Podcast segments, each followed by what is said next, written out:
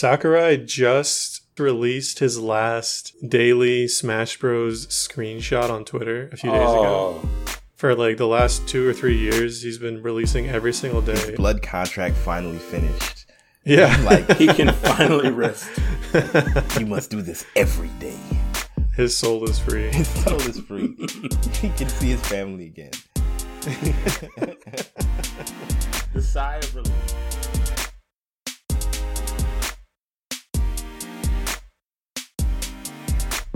Welcome back, our beautiful Super Agile Nation. You already know what it is. It's your boy Bradston on the mic, ready to make it happen with the brothers themselves, with the boys.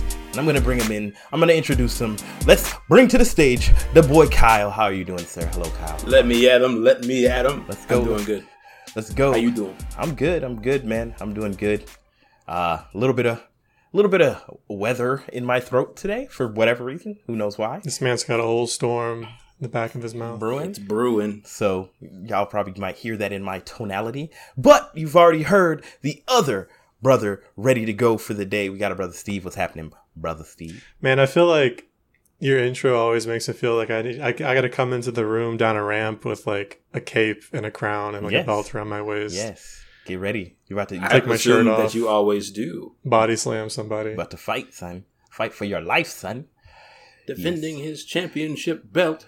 He's the winner of the most L's of all time. So the undefeated loser. He's never won. So you know what? Today we're gonna jump right into the topic because I think we have a really good one. We're gonna go on many tangents. You know us. We know how he is. But I think we have a great one.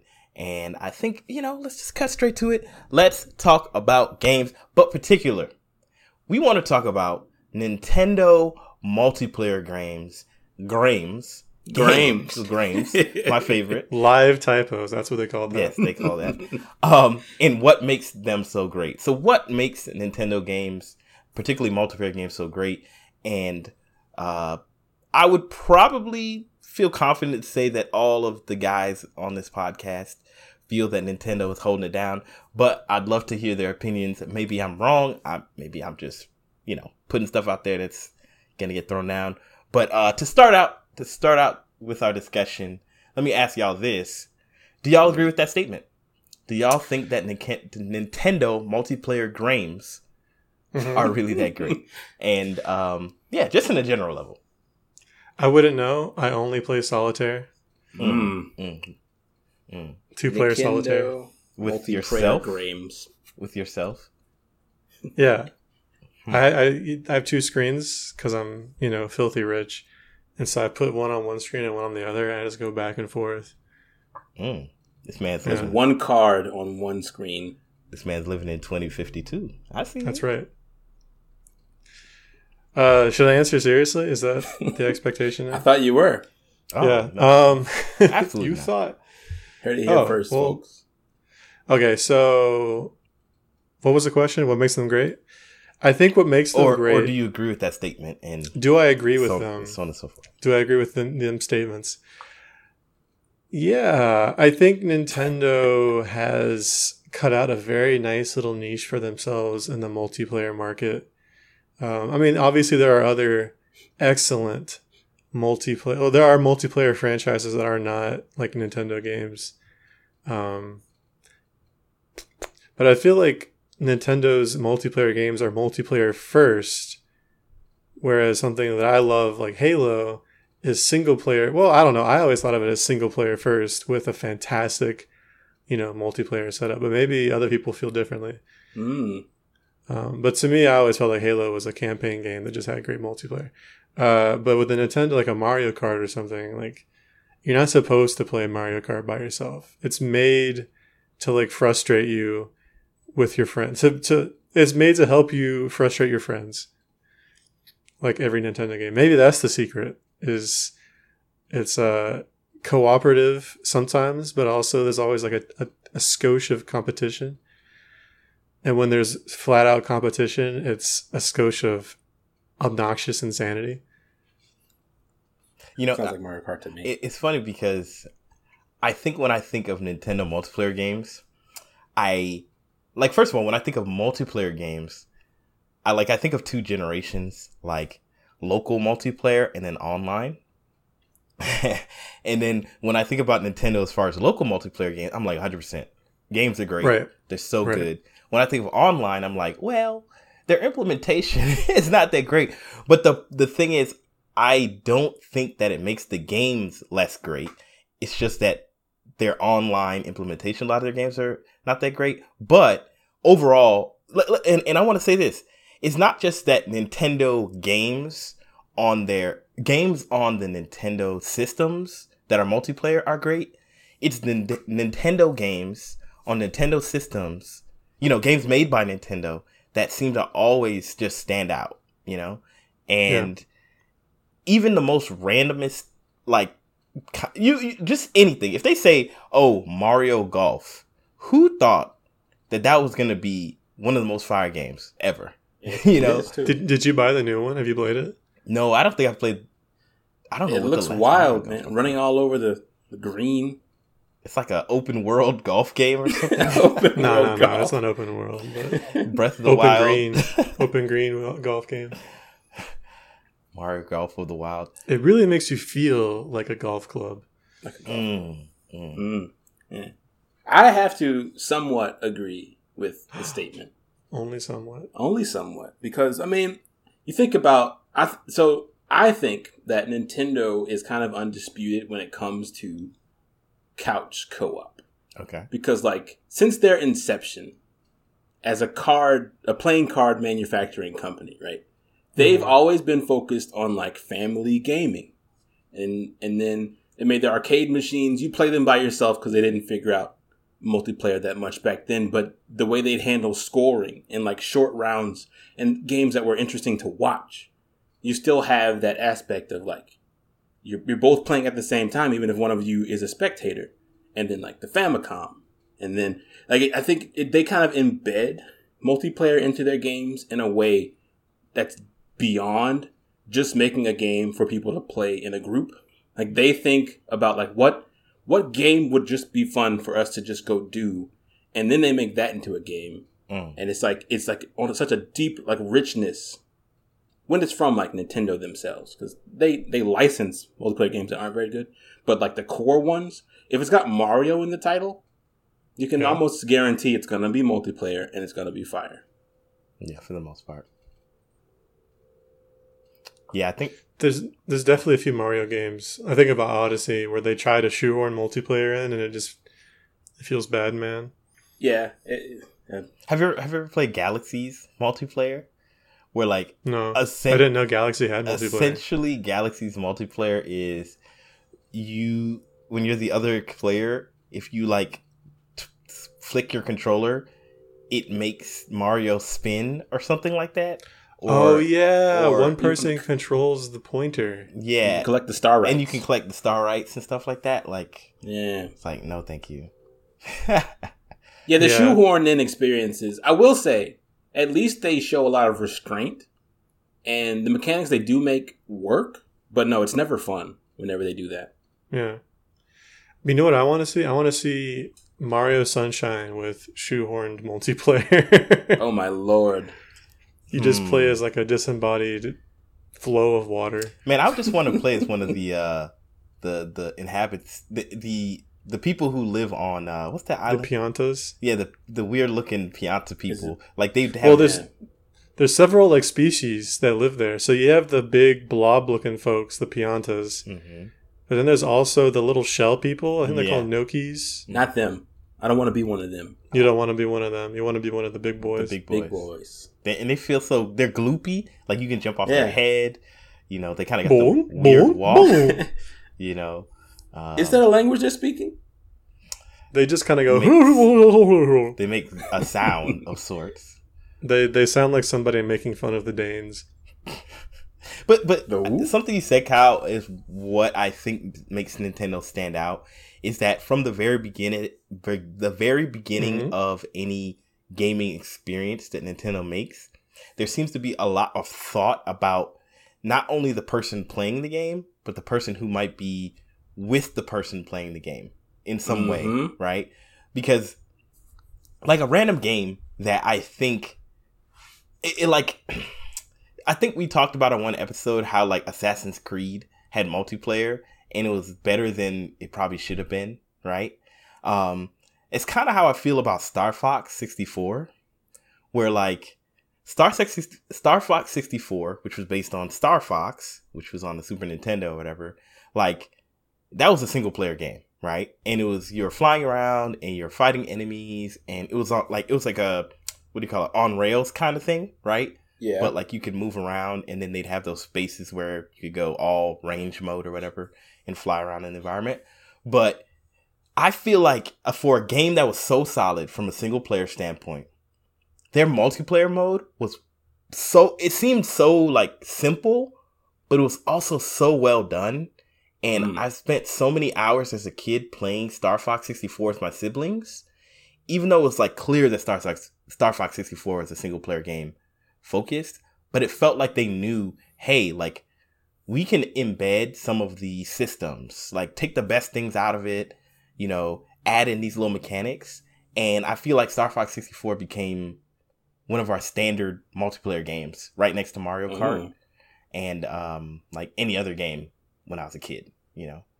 It's so I don't know. I feel like the DNA of Nintendo games, they know how to really bring the best elements of their games into multiplayer, you know? They're always looking for something, even if it maybe doesn't feel great, like in Galaxy or in Odyssey. Like, they're like, how can we include somebody's little brother or sister? Like, you know, a kid's not going to be mad at being the hat or at letting you be the hat, right? They're invincible. Yeah. What is it? Luigi's Mansion 3. In that game, the multiplayer looks like basically, it's funny because you start the game, you don't have multiplayer until you unlock Gooigi, which is pretty early in the game. But yeah, the second player just plays as Gooigi. That's actually not bad. Like, one, it's definitely asymmetrical. It's definitely very Knack, but it's fun to be Gooigi. You can walk through spikes. You can, you know, slide through pipes and stuff. If you die, you just come back a few minutes later. It's a smart take.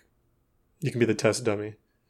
It's a smart take on like the clone formula that a lot of multiplayer games used to pick up back in the day. Like if they had a really strong game and they knew that it worked with the character they made, and just another way to shoehorn in multiplayer would just be like clone them with another color palette.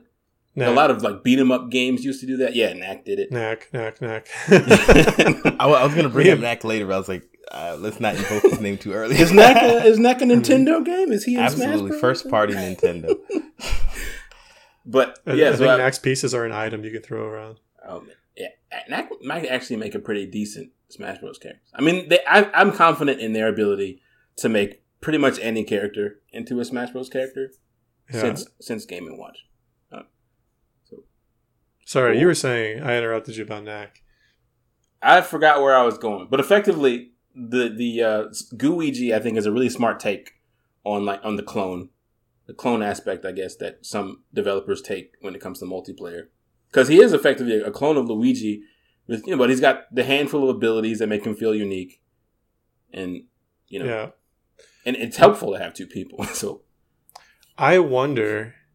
Well, so when you play multiplayer, Luigi's Mansion, it's the exact same game. The only difference is somebody's controlling Gooigi. If you're playing by yourself, there's a button to switch control between Luigi and Gooigi because the campaign is made to be... The puzzles are made to be solved with a second Gooigi player, whether that's you or a friend. Ah. So I wonder if... so it's a little easier with two people? Well, I don't know. I guess it depends. Like... I don't have to communicate with anybody when I'm playing by myself. I can just execute. But if I'm playing with Kiesha, I have to be like, oh, you know, here's my thinking. Maybe we come to a conclusion together. I wonder what the development process for that was. Like, did they start, like, did they start looking for features that would make good multiplayer? Or did they love Gooigi and then just like, have a light bulb moment and be like, aha, our second player. I have a feeling... Similar to how I feel about like Overcooked, and how Overcooked has a single player mode, but it shines the most when you're playing with somebody else, right? Oh, like definitely. I feel like Nintendo seems like the type that would build the game with two people in mind from the very beginning, and then just try to make sure that as they build those mechanics, that it would still work without another person. You know what I'm saying? Mm-hmm. Like almost like they, it's almost like they, I feel like they probably did it in tandem, you know, like, yeah, the goal, mm-hmm. like what would it feel like to play this game with somebody the whole way through? And what would it feel like not to? And I personally haven't played Luigi's Mansion 3, so I can't speak for that experience, but I imagine that the experience in the single player doesn't feel like you're being cheated. You know what I'm saying? It just feels no, it doesn't. Different, right? Like, or maybe a little bit slower or something like that. But is that fair? Yeah. It's so when you're playing Odyssey and you try to play two player, you're like, ugh. Though when you're playing one player, it's like really obvious this was made for this. Mm-hmm. With Luigi's Mansion, I honestly felt the same way. I played it by myself, and I'm like, this is incredible. And then I saw someone else playing, or I played some of the multiplayer with friends. There, other than the campaign mode, there is also like a dedicated multiplayer mode, mini games. Oh, okay. Mini games and like there's a mode where you have to clear out floors with multiple pairs of Luigi Gooigi groups. We really played fun. That. Yeah, it was really great. It's awesome. And so for that, Luigi and Gooigi is like, it feels perfect. It feels built in. There's no puzzles. You're just catching ghosts. Mm-hmm. So for the most part, there's no difference. The real difference is just that Gooigi has less health, but he comes back eventually. And only Gooigi can go into certain rooms with like a duct that he squirms through. But like other than that, you're just running around catching ghosts together. So it doesn't matter. It'd be so awesome. I don't know. It's hard to say. It's hard to say what which one came first. Yeah, I think it'd be awesome to be able to peer behind that curtain though at Nintendo to see their development process, because mm-hmm. I have heard it said before that they, at least some of them there, they try to shy away from sequels for the sake of sequels, and so whenever mm-hmm. they do make, especially like Mario sequels, like the new mechanic that they're introducing is what kind of it's what makes it to where they can rationalize, okay, we're going to make this new game. So part of me thinks that they were just trying to give Luigi something in his kit for Luigi's Mansion 3, and it just became over time, like, oh, no, this should just be a separate character versus Luigi turning into slime all of a sudden or something. Maybe. Yeah, and if you think about it, the only game that I can think of, and there's probably other ones, but off the top of my head, the only game that I can think of that had like what I would say is like the most direct sequel that almost felt like it wasn't really that much of a different game was Mario Galaxy 2, right? Like it almost felt like Mario Galaxy 2 was just like the DLC that they didn't have time to like add. So they went, you know what? Let's go ahead and add more levels, add, you know, more stuff and like fully flesh it out because we have more ideas. And they were like, we don't want to just throw them away, you know? But they're very deliberate about, okay, if we're going to make a new game, there needs to be a new mechanic. And I feel like Gooigi was the mechanic. And so they thought probably thought very carefully about it. And they were like, oh, this is going to be a multiplayer game. This makes sense. Okay, how do we make it feel good in both, you know? It's funny that we ended up talking about this. We started, I think, correct me if I'm wrong, but I think that the spirit of the conversation was supposed to be on like Nintendo multiplayer, like the games that are obviously multiplayer first, like Mario Kart or, you know, racing games and stuff, or other racing games or fighting games or whatever. Mm-hmm. But we've moved over to like games that probably are single player first and just happen to have multiplayer aspects. And I wonder if that's because of something I've been thinking about. One of the reasons that Nintendo multiplayer games are so good is for the same reason that just in general Nintendo games are so good, which is like all the like the way that they think about developing a game and designing and mechanics and gameplay loops, you know, the way that they do so much attention to detail, like all of their games are delightful.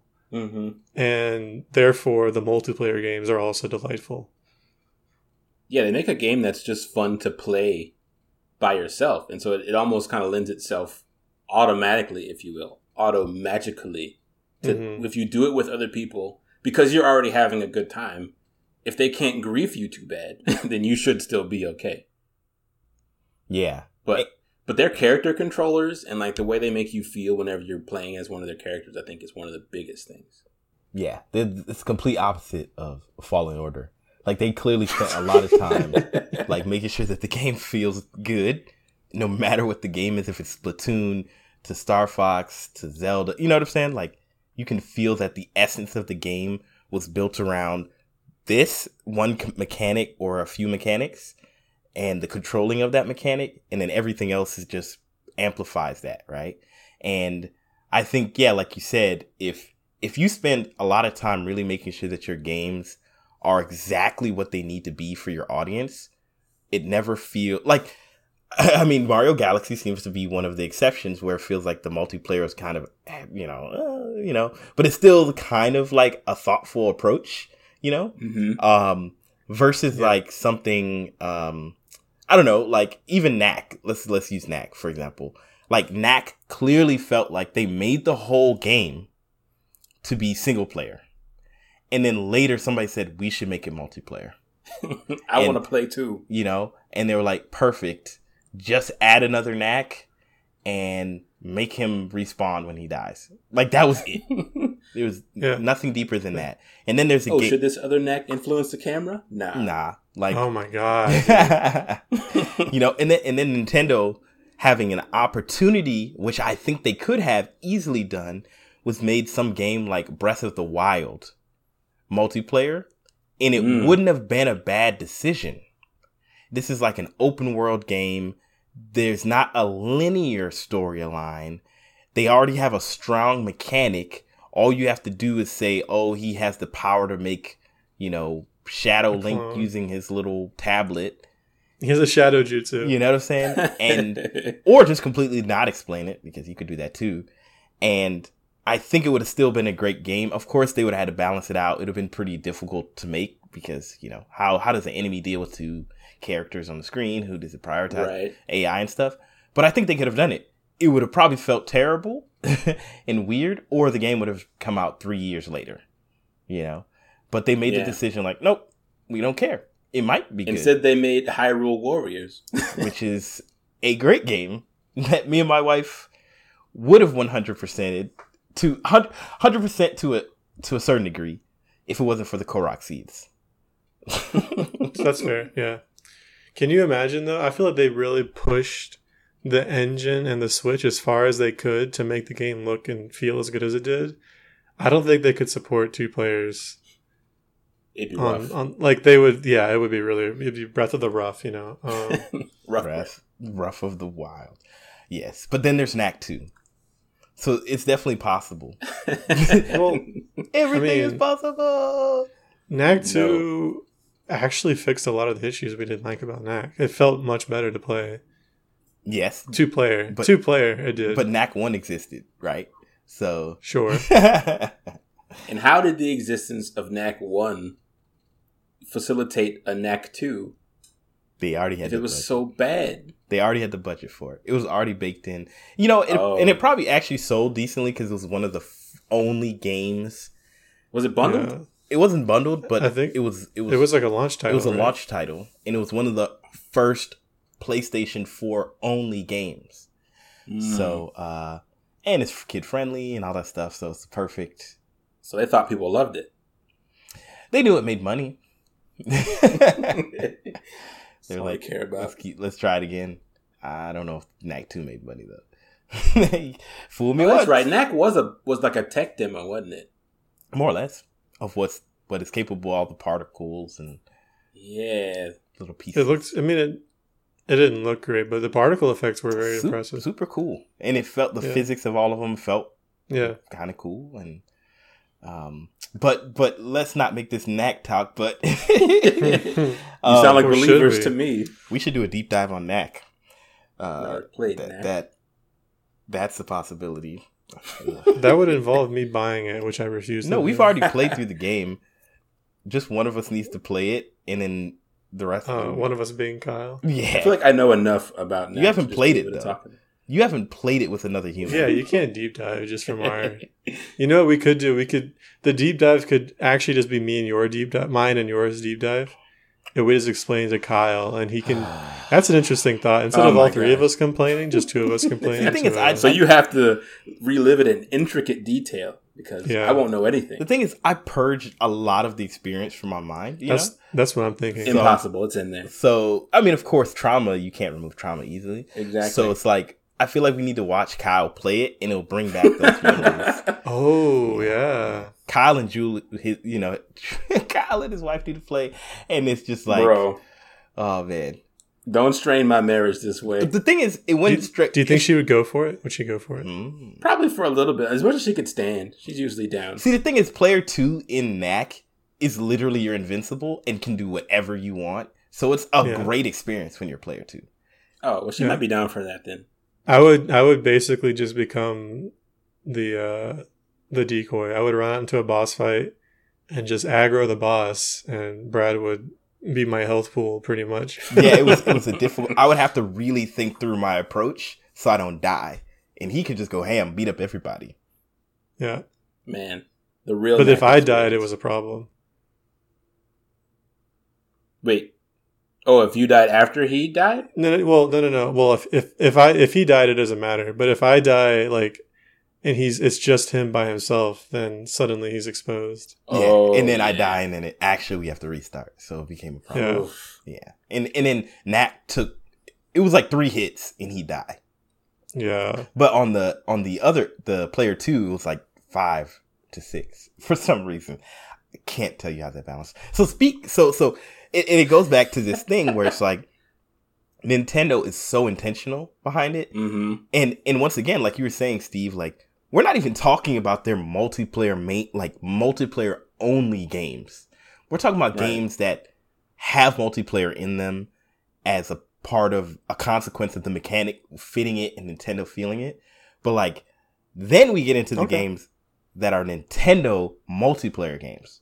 Like hands down, most people would say one of the best Nintendo multiplayer games is Mario Kart, right? Like, I sometimes think to myself, I imagine the boardroom meeting where somebody pitched this idea. They were like, look, let's take all of our little random Nintendo characters and put them on carts. And then they'll drive around.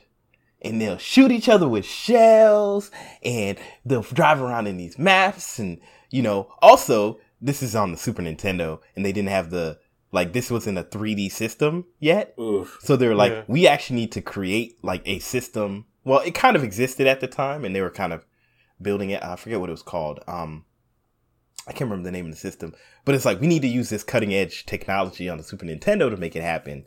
And they were like, yeah, let's do it. It'll be a strong game, Didn't correct me if I'm wrong, didn't the first Star Fox game use some fancy new chip for its 3D environment graphics? I think so. Yeah, I'm not sure. Do we remember which one came out first? I'm not sure if it was like a new Super Nintendo. I think it was just a new way that they used the existing chip. No. I think they had a chip in the cartridge. Oh, you're saying as kind of like an expansion. Yeah. It was built into the game to be able to render these new graphics. That sounds familiar. Because, that's how they would do the 3D scrolling effects and stuff. They did have to make new technology for that stuff. I wonder if they did the same in Mario Kart. I think that Star Fox came out before Mario Kart, from what I recall. Because Star Fox wasn't the first game, I don't think. But it kind of... there's a particular mechanic. There's a particular technology that they were using. There were a bunch of games I can't remember on the Super Nintendo that used it, because there was a Disney game, one of the Mickey Mouse ones, that used it to great effect. One of the levels where Mickey's running down like a hallway or something, and somebody does a breakdown where it's like 3 separate layers, and rather than it just being animated, it's actually using math. It's curving. So it's throughout the Super Nintendo. At least in a handful of... That's really cool. You know, I actually don't think that the boardroom meeting would have been that weird. And this is why. Because I think about those old games. And at the time, the cutting edge technology was like 3D spaces. Mm-hmm. And what better way to show them off than like, than movement, you know? So like racing, flying, stuff like that. I feel like it made sense. I think it was just, you know, F-Zero was around that time too, right? Oh yeah, F-Zero. So to me, I'm like, yeah, it makes sense. Let's make an F-Zero game that isn't as ridiculous, and we'll have some cartoon characters in it and throw shells at each other. Imagine. I mean, once you have the world of Mario, no amount of ludicrousy is too much. They had to take the step though. Like someone had to pitch. Bowser's going to throw a banana peel at Donkey Kong while they're both driving little carts. You're right. I don't think banana peels were an established part of the Super Mario lore at that point, so that would have been a new step. And you have to think about Nintendo as a company in innovation. Like they're always about like the cutting edge and doing wacky things, but they're also like very like they treat their their like craft very sacredly, like. They're not going to just let you take something and do anything with it, right? They're going to drag you to prison first. So you have to really feel like this idea was something that, like, I almost feel like you're right, Steve, in that it was like, let's find a way to show this cool technology. What would be cool to do it, you know? Yeah. And then it just landed here. Because it doesn't feel like Mario Kart is a tech demo in any sense of the form, but yeah, for all intents and purposes, it really could have been thought of that way. Yeah, it was Mode 7. That's what it's called. Mode 7 graphics, whereas they could make it feel like it's 3D within a 2D space, how they do the texture mapping. Yeah, and I feel like, I mean, like, what, was there any, I'm trying to think, was there any system? I mean, no, I think Nintendo was the only system at the time that had as many strong mascots, right? Because they had all of the Nintendo characters were like very strong, you know, like Yoshi, Mario, Bowser, Luigi, Princess Peach, you know, like those are all. Sega had a few, but all of them in basically the same world. You know what I mean? Oh, like, I see what you're saying. Like, yeah. Like Sega had different games that were kind of made separately, so you couldn't easily bring them into the same space. You know what I'm saying? But Nintendo had such a strong motif, and then they go, okay, cool. What if you got to play with all those characters? What would those characters do for fun? They would race carts. You know? And then I feel like, I don't know, personally, I think Nintendo's multiplayer heyday was, of course, personally, the Nintendo 64. Beginning of their dominance. Like, Nintendo 64 was clearly a multiplayer game system, right? 4-player ports out of the gate. Like, it hadn't been done so intentionally before. And then everything ran buttery smooth. Mm. Like, and then Super Smash Bros. Just took the world by storm on the 64. Or was it just called Smash Bros back then? No, it was Super. It was called Super Smash Bros. Super Smash Brothers. Yeah. And it was just like they just went for it, man. Because that was another game where they just put characters and they were like, hope you recognize them. And put them in there. And people were like, I don't know who this character is. And then they've still been using Smash Bros as a vehicle to introduce people to new characters. It's pretty amazing that it worked out that way. I mean, it's because the game was so strong. I mean, go ahead. I still remember the sound of Samus's charge beam from Smash 64. Yeah, like somebody gargling Listerine. Graphics, sound design. Sure. Yeah, that was my first experience with Samus. And I think, obviously, Melee, for a lot of people, Melee was the first experience with any Fire Emblem characters. Mm-hmm. And now they just keep coming. And I mean, I think it's interesting because if you think about that game, it number one, I mean, it was pretty limited what they could do, right, with the system and how many characters they could have. But like when you look back at that game, it seems super tame, right? There's only what, like 12 characters? I think it's 12, yeah. Or something. And most of the characters are pretty popular, like pretty known, because it's like Link and Yoshi and Kirby, Mario, Luigi. Put Jigglypuff in there. Jigglypuff. You forgot Pikachu, the most famous of them all. And that's what I'm saying. Like, it's pretty popular. Star Fox. Pretty popular characters, right? Like, they didn't bring in the weird characters till later, but even... I mean, Samus was kind of a weird character. Samus was huge. Too. Metroid. Metroid had so many games at that point. Super Metroid, Metroid. Let's see. By 64 time, it had at least 3 or 4 games in the Metroid. It was very popular in the Nintendoverse. Was it very popular? I always thought Metroid was kind of an underdog, especially in Japan. I think in the U.S., Metroid was pretty... I mean, there's... A lot of people who talk about their favorite gaming moments or their favorite gaming Easter eggs are going to talk about Metroid, right? Like, you know, revealing that Samus is a woman, you know? And as far as Nintendo characters, Metroid was a strong one, you know? Like I hadn't... It's a strong IP. Yeah, yeah. And once again... Speaking of Metroid, Metroid Prime 2 has a multiplayer mode. It's kind of like a... It's an arena shooter, and it's hilarious. It's a bunch of Samuses shooting at each other. Nice. Yeah, that took the Halo formula. Yeah. I think that one was a difficult sell, though, because I think the mechanics for Metroid are a little bit more, like, you kind of really got to get used to them.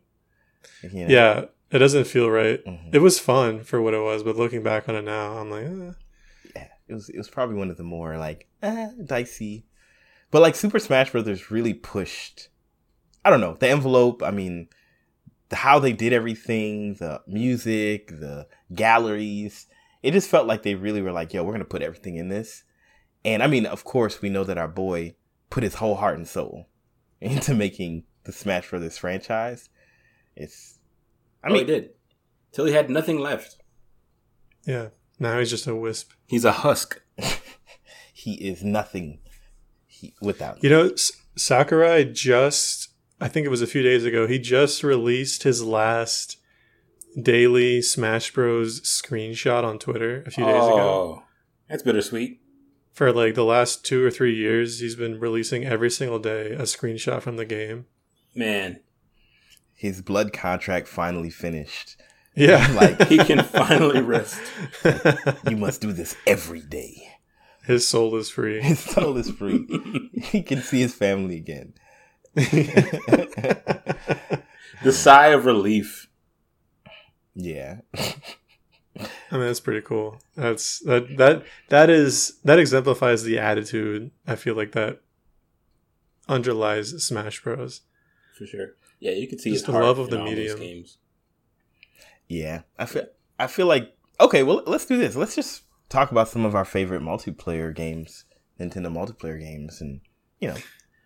We should talk about our least favorite Nintendo multiplayer games. We already talked about our favorites. Wrong. I have tons of other games that we haven't talked about yet. That I want to bring up a game, so it's not made by Nintendo, but it was on the Nintendo 64. It's actually a Rare game, I think. Well, but, I would say Rare games pretty much at that point were like, close, like, to being... second cousins to Nintendo. Yeah. They might have been, yeah. GoldenEye 007. Of course. Bad boy right there. Bad boy. That game right there, man. Ooh. It would get you just as fired up as Mario Kart would, to be honest. I'd say even more. Maybe more so, because you are shooting each other. So it's a little bit more intense. We're throwing hats at each other. Oh, God. If you pick Oddjob, show yourself out. You're a scrub. If you pick Oddjob or you're a Ness main, you're a scrub. Ness is banned. Ness only. No, I mean, I feel like GoldenEye was one of those games. First of all, like, yeah, I think Rare, like you said, is like first to second cousin. there was truly a partnership, because you got to think about, there weren't many, there were shooters at that time, but at that time there wasn't joysticks, right? So most shooters kind of worked the same, but like this is one of those shooters that used the single joystick with the D-pad, and it did such a good job, you know, and it was a licensed title. Like, think about that. One of the hottest games ever made was a licensed title. Pierce Brosnan was in that boy. He was. He was printed on the cartridge. Crazy. Like, you think he has that cartridge like framed on his wall somewhere? Like one of the first prints. Yes. Yeah. His lawyer said, "Hey, you want to be in the game?" He's like, "How much am I getting paid?" Okay. Don't Nintendo comes miss me with house. That noise. We made you. But no, I mean, number one, just going back to the whole idea of like, 007 had a strong single player. Like it did. Very strong. It had a storyline. I mean, it was followed the movie, but it was different, and characters, Boris and Oddjob and Natalia and all these different people, you know. And then, I mean, I think they did what I think is the best implementation of like, what do you call it? Like cheats, or like not cheats. What would you call that? Like modifiers, like the big head mode, like stuff? Yeah, like big head mode, golden gun, slaps only. I mean, there were codes you put in, so there were still cheat codes. Yeah, it was great. Did y'all play it? I guess when it was most popular. I barely remember playing GoldenEye. I didn't own the system, so I might have played it a handful of times at my friend's house. I have a very half vivid memory of being at a friend's sleepover in my neighborhood for his birthday, and all the guys are playing GoldenEye, and I was trying to go to sleep because it was like, you know, 9:30 was past my bedtime, so I went to sleep outside on like the landing upstairs. And at some point, they came out and they tried to push me down the stairs. Ooh! And I held on for dear life. Steve tried to murder you. Steve so was that's the kid at the birthday party who was trying to go to sleep on time. Because only 4 people. That's why they wanted to push you down the stairs. It's 9:00, guys. They were like, "I'm going to go tell your mom that you're still awake. We should be asleep." Like, are you serious right now? Nah, I wasn't trying to snitch. I wanted peace, man. I was bored. I can't play the game. To get it. So that was my GoldenEye experience. I played a lot of Nightfire, which I'm sure isn't as good, and it was on the PS2, so it's totally different ballpark. But Nightfire is a lot of fun, and I played a lot of Nightfire at my friend's house. Yes, I'll say this, and we'll definitely talk 007. Nightfire, I think, was one of the first games I ever played that had competent AI that was actually fun to play against. And like you could actually play, like in other games, if there's AI, you just like mollywop them, but it would actually feel like you're playing a game with other people. It was pretty good. I played it on the GameCube. I used to play the mess out of that. You know. Sounds better than Fortnite bots. I would dare say that they were like better than Fortnite bots, and they felt competitive. Like, and you could mix a team to have like hard bots, easy bots, mid bots. So you'd have this kind of texture, so you could set out, you know, and then on your team, you could have a whole bunch of easy bots, so you could kind of, it was fun. I love the lodge level, where it's like, there's one lodge up on top of the hill and one at the bottom, and like, that was the only level we played. That was so good. That was, man. With the sentinels. Oh my goodness. And the little, the RC vehicles, the tank and the little helicopter. Just shooting out a rocket that you could control. Yeah, there were 2 RC vehicles that you could control. And basically it was like getting a tank or a helicopter or whatever in Halo, except they were tiny. And they were incredibly dangerous to the other people. It was so yeah, you would just hear... And you're like, oh, God, I got to get inside. Got to run. Yes, you hear like, oh, my goodness, I got to get somewhere. I don't want to find me. And then I think it also had 6 versus 6 multiplayer or something that. Did it? Yeah. With only 4 controllers? Yeah, I think that you could do 2v2 or with CPUs, but or 4 free-for-all, but you could have up to 6 or 8. I can't remember. I'm gonna look this up, but it was not. I do remember. Nightfire is one of those secret like sleeper games that like I didn't really like the main story, the story game. I don't remember. It was. It's not based on one of the movies or even a book. I don't think it's for the game. Yeah. Whereas GoldenEye was supposedly from one of the movies, or sorry, one of the books. Maybe it's one of those cases where they were making the game first and they just slapped an IP on it. Yeah. Yeah, multiplayer allowed up to the use of 12 bots. 12 bots? Yeah. That sounds right. It was chaos. Yeah. That's why I loved it. It was just chaos. That sounds chaotic. Yeah. I wasn't aware of that game. The lodge level also had a running loop of... the little the hanging trolleys, you know, like when you're going up like a ski lift, like things. Ski lift. So you could just hide in the ski lift and like snipe people from a moving sniper. One of the best designed multiplayer levels.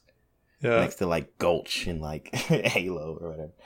Yeah. PS2 era games were just built different, man.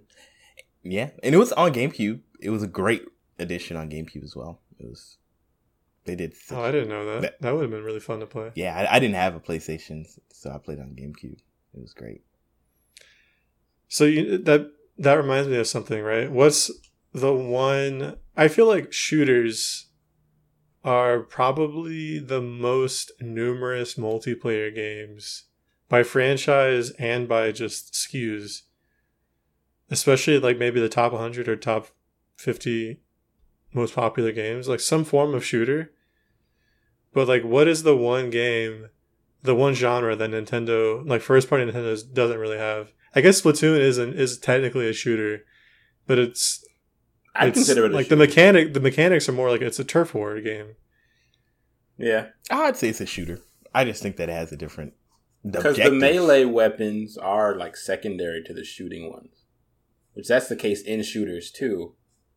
That's true, but all the guns are basically short range. Even the sniper is like pretty short range compared to any other gun in any game. It's very much like it's focused on painting. Like the mechanic, it is a shooter. You have guns, you have projectiles, but like mechanically, it's extremely different from other shooters. And you're saying first party Nintendo games, what genres are they missing? I'm saying they don't have shooters. I'm saying like every other franchise feels like all the popular franchises are either shooters or like sports simulators, which you know, fine. But Nintendo does have sports simulators. It has Strikers. It has golf. What else does it have? Is that the only? Are those the only two sport Nintendo? They have tennis. They have tennis. They have tennis. Yeah. They made a basketball. No one else has tennis. They made a basketball. They did? Yeah, Mario 3-on-3 on the DS. It was fire. Oh, wow. Of course they have racing. And the Olympics. The Olympics. Those have a bunch of different games on them. I forgot about the Olympic games. Mario v. Sonic. Yeah. And then you have the weird like the sports, the Wii Resort games. Yeah. Boxing, bowling, all of that. The Switch sports isn't that bad. It's pretty good. I think it's just important to note that like because of how weird and quirky they are, they are very often on the road less traveled in terms of mechanics and presentation of a game. I mean, I would definitely say that Splatoon is a shooter. I wouldn't categorize it as anything else. So when I'm describing it, I call it a shooter, but I mean family friendliest shooter. I mean, yeah, it's Smash Brothers is a fighting game, but once again, if you compared it to fighting games that existed and have existed forever, Tekken, Street Fighter, it's not a fighting game. You know, I agree with that too. Yeah, but it's a fighting game. It's fundamentally a fighting game. They kind of redefine the genre. I say it's a fighting game in the same way Splatoon is a shooter. Exactly. Yeah. So which is barely. So I think that Nintendo, I mean, that came later in their life cycle, I guess you could say. Sure. But I think fundamentally, even if you think about it, like a shooter doesn't really make sense in their mainline games, and that's why I think they had to make a new IP to make a shooter because someone Someone made a mod of Mario 64 where it's a first-person shooter. Oh, he has a gun. Yeah. Yeah. Mario just has a pistol. That's awesome. He's an assist, baby. They did. They got hit hard, but it was hilarious. That thing gone. It does not exist. Erased. PlayStation, I gotta go on a tangent here. PlayStation just sent me a notification on my phone. Pre-order The Last of Us Part 1. Do you know how old that game is, PlayStation? Pre-order? Wait, are they what? I think they're remaking it. It makes sense. I think they are releasing a new edition. Oh, is that the screenshots I've been seeing? Okay. Yeah, it's not a HD, it's a remaster. Yeah, I'm like, whatever. But I think it's just funny that with no context, it's like, I'm not going to pre-order this ultra old game. You were sent to the past, Steve. The year is 1990. That's a very strong pre-order. Oh, so okay. So I'm looking right now to see all of the sports games that they've made. First of all, they're out of control. They're out of control. So I forgot they had a baseball game, Superstar Baseball. I think I also forgot that was on the. Was that on the Wii U or the? No, it's on the GameCube. That's right, because it came out not. It wouldn't make sense for it to be on the Wii. That's a Mario baseball game? Mario Superstar Baseball. Yeah, I don't remember that one either. I think it was around the time of Strikers. Oh, that would make sense then. Because Strikers was it would be forgotten. Secretly way too good. Like the original Strikers, I was like, oh, it's gonna be trash. They didn't know what they had. It was so good. Of course, they have golf. They have so many golf games. Olympics, the Olympic Games. Oh, they had volleyball. Super Mario Spikers? What? That's real? Oh, no. This is just... It was planned to be released, but it was never actually released. So tennis, basketball, baseball, racing, Olympics, golf. I think that's the only ones they've done. But I think Donkey Kong is in Punch-Out! Does that count? I mean, I guess that's boxing. They do have a boxing game, but I guess that's not Mario, but yeah, adjacent. So would you say that like sports is the correct genre here? Because in my mind, tennis is really different. Like a Nintendo tennis game is really different from like a Madden football game. They're not simulators. But they're like traditional sports games, but I think they would still count because they follow the same rules of the sports. They don't have a football game. Yeah. It's because everyone hates football but us. Wait, do they have them? Not but America? Do they not have Mario football game? Really? American football. I guess not. It'd be really complex. Yeah, that's. I mean, I guess it's just not worth it because you have to have. There's too many. 13 man? So there's a whole bunch of Koopas, a lot of starting and stopping, a bunch of Goombas, and Koopas, and, and each of them would have to have different stats, and they would have to. Plus, how do you dumb down the rules of football to make it into a fun? Oh, snap! Blitz. That's how you do it. That actually might Wait, be what? That might be actually kind of fire. Blitz. NFL Blitz. I think it was called. Yeah, it's just it used to be on in arcade cabinets. Yes, basically, all the players basically had the same stats for the most part, and it was just like it was basically Mario Strikers, but like football. And have you played NBA Jam? It's a basketball game. Oh well, it's essentially the football equivalent of NBA Jam. Yeah, it's just super stylized, and it's just very like. You can run and pass, but everything is like super fast. Everybody hits super hard. It's not as technical, like Kyle was saying. It's not a simulator. And of course, there's tennis games, right? Very serious tennis games. I just think Nintendo does. They just make everything really easy and accessible and fun. So I think they're very much equivalent. I think they're just the simple version of all types. I think you'd also have to like argue because we do have Forza like as far as a racing game, and then the movie Cars, they made racing games. but they don't feel anything like Forza. And so I was like, I think you'd make a similar argument that those aren't racing games because they're not like Forza, than if you were to say that Mario Volleyball or Mario Tennis, just because it's not like the World Open Cup, whatever it is, whatever the actual tennis is called. I wasn't comparing it to the other tennis game. I guess I was comparing it directly to Madden, but that's not fair. So excuse me. You're squeezed. Thank you. You are unsqueezed. Back into the shadow realm. No.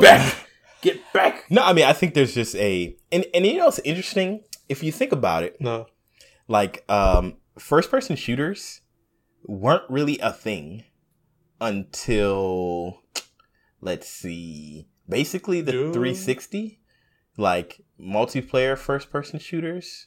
Like, the PlayStation 3 era. Because everything else was okay. I mean, they existed, but I mean, I played multiplayer like shooter games, but it wasn't until I think, of course, the Call of Duties, but also Halo. Halo, of course. Halo was like the first person shooter, right? Like for a long time, there's really no other competition. And then on the 360, Medal of Honor came out. Oh, I remember that one. And they had a multiplayer mode that like complete, like I'd never played anything like it because it was like realistic and it was so good. Like it was fun enough that like me, my sister, my brother and Rob, who y'all know, we played together and we were like having a great time, you know? A lot of detail. Like your shots really mattered. If you're a sniper, you could hide up in a nest. Like it was, and then all of a sudden that's when Call of Duty came around a few years later. So, like, I think that Nintendo never felt the pressure to make one because they were just making other stuff. And then, yeah, they were like, because Call of Duty was like the arcadey Medal of Honor. And so, if it kind of fit in the same space that Nintendo probably would have hit if they were going to, at least at the time. Yeah. So, I feel like Splatoon is like, they were like, let's take a shot for it. Ha, no pun intended. Yeah. But, very funny. Very good. Good pun. Punny. So let's look at that then, since we've established that Nintendo actually does have a lot of the same genres as the multiplayer gaming scene at large. What's the difference between a Nintendo shooter and a Call of Duty shooter? Mechanics. I think it's mechanics.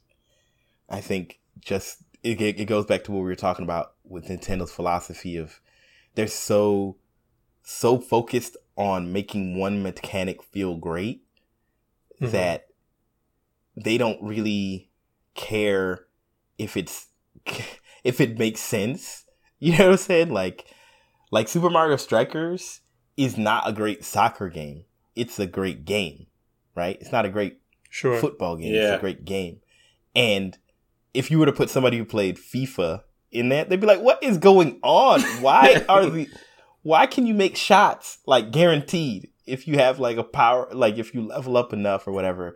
Excessive tackling. Mm-hmm. You know, so I think it's Nintendo's approach to not think about it as, oh, we need to stay in a particular box, but like that box we can shape as we see fit. Yeah. You know, they're creating. I feel like they try to remove, I guess, the most boring bits of anything that they try to emulate. And so, like, if something feels slower to do, then they'll make the movement. Because I feel like a lot of shooters, you know, moving slowly and being super tactful is, like, ingrained in them. While in Splatoon, you know, you move really quickly. You can create your own paths using your weapon. It's just, like, things you don't really think about.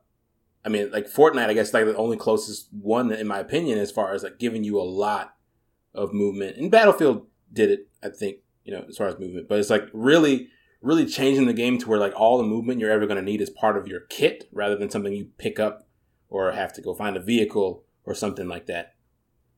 And that kind of goes into all their games. You know what's something I think something that's probably overlooked is how just super stylish and fun all these Nintendo games are. Mm-hmm. I mean, Splatoon is a fantastic example. They put a lot of effort into the music and the clothing, the world, and the character designs, everything about this, you know, non-IP. Like, no one knows anything about the Splatoon lore, even if you've played the campaign, which you have not. You don't know what's going. Like, it feels so fleshed out, but it also doesn't, like, then it's not popular characters, but it feels like they just put so much effort into it that you don't really care. You know, you're like, this is great. And I see a lot of, I mean, we just talked about this. What was the game that came out? Saints Row just came out.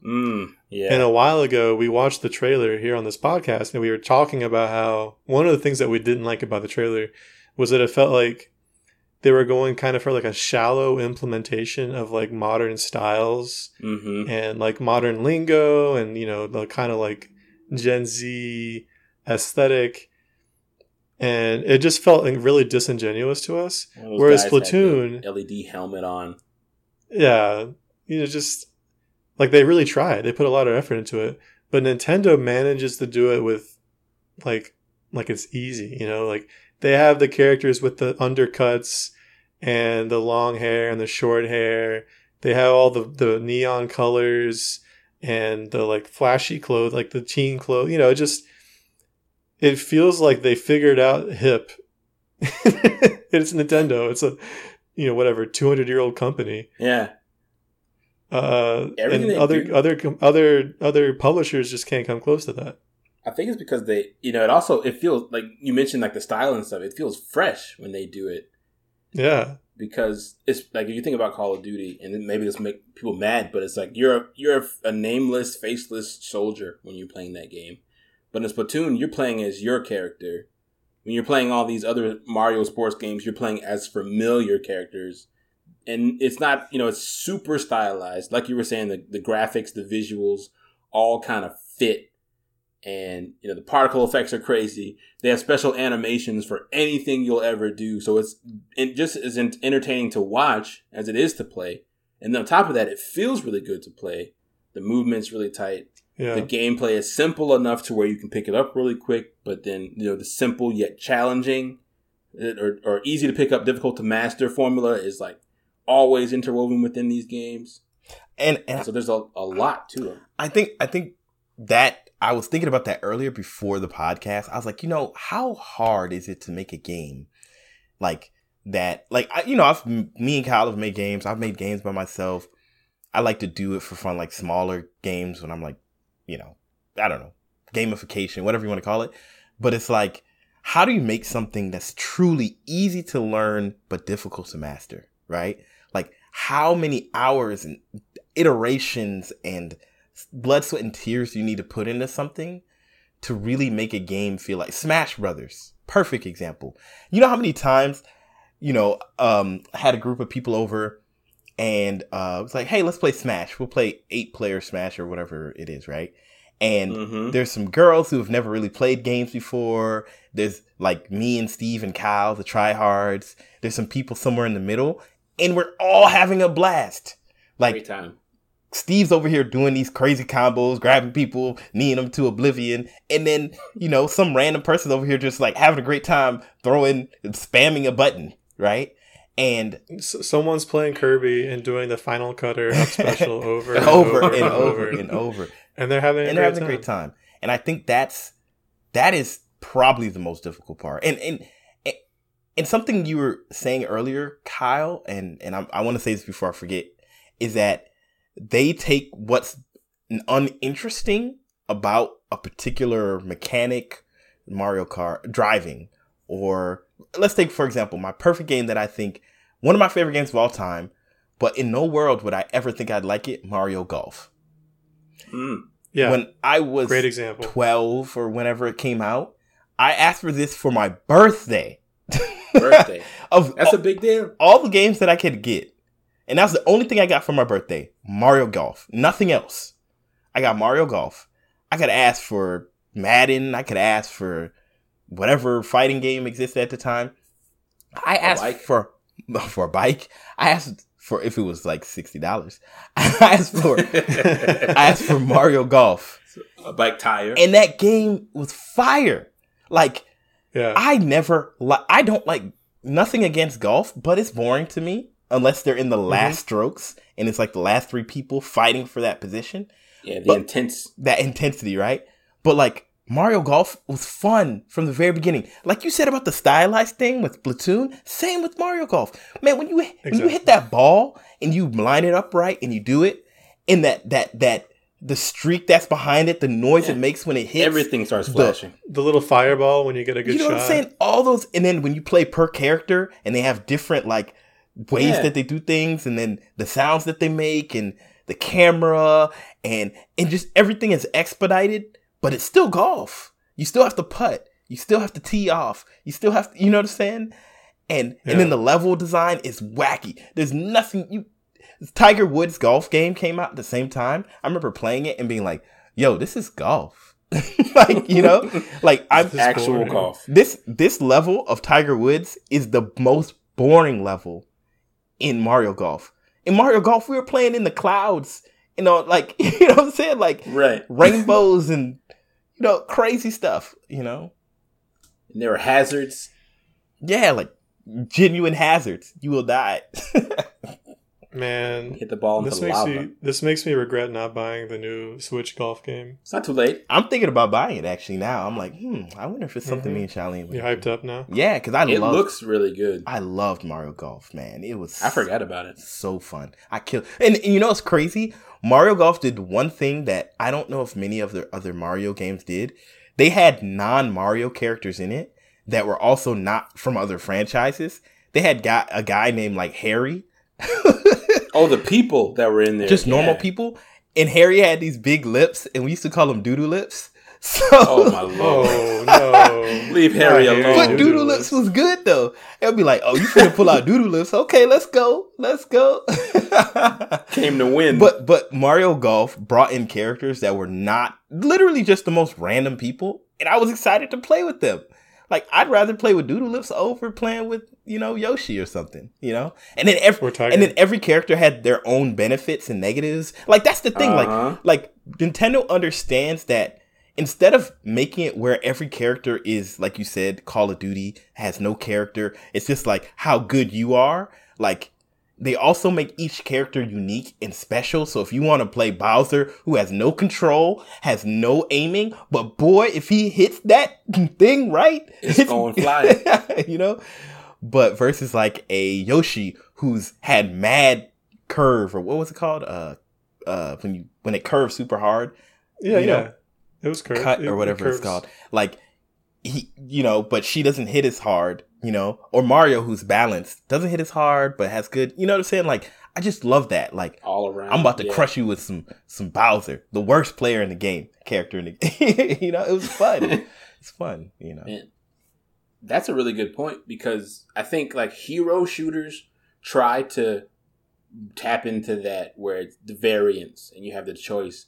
But a lot of games that do have the different characters, they struggle with balance. While I dare say that most of the Nintendo games, they don't seem to struggle with it. It's just like the strengths are just as powerful as any character's weaknesses, and the ones that are middle of the road that they tag as all around, they don't feel like they're too great at any part of anything. And so I remember, playing in Mario Tennis, which, speaking of introducing characters and giving them a platform, Waluigi was introduced in Mario Tennis because my man Wario needed a partner, and there he is. But everybody had the different attributes like technique and speed and power, all-arounders. But then when you're playing as a speedster who has lower power against Bowser, who has all the power, you don't feel like you're just immediately outmatched when he hits the ball or anything, you know, and vice versa. You know, it's never the balancing is, I think, one of the things that really push these games over the edge and make every scenario feel unique and fresh. It gives that infinite replayability that these Nintendo games just tend to have. Yeah. And like, it's like Smash. You know, there's a lot of characters, but they're all balanced, right? You have a character super fast, but not as strong. You have characters really big and strong, but not as fast. You know, it's like, there's something special about having set character types, you know, sometimes.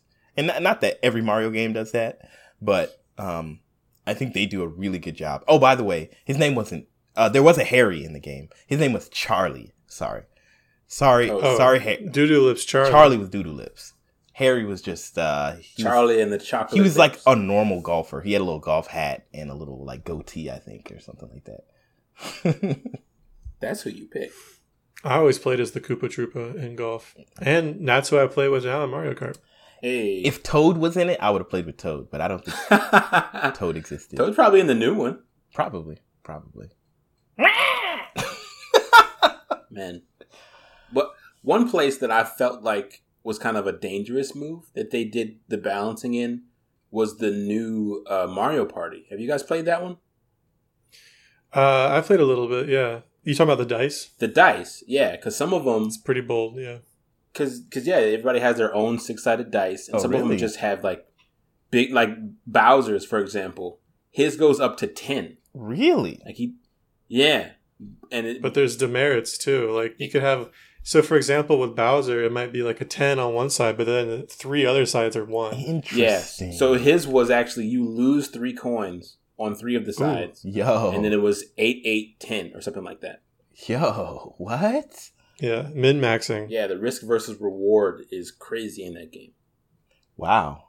I feel like Mario... Okay, let's talk Mario Party for a second because to me, I think Mario Party...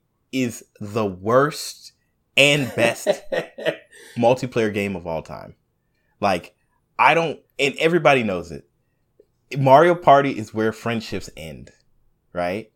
But, like, being on top in Mario Party is one of the best feelings of all time. Best and worst, because it's like, it's agony. The whole game is agony. Mm-hmm.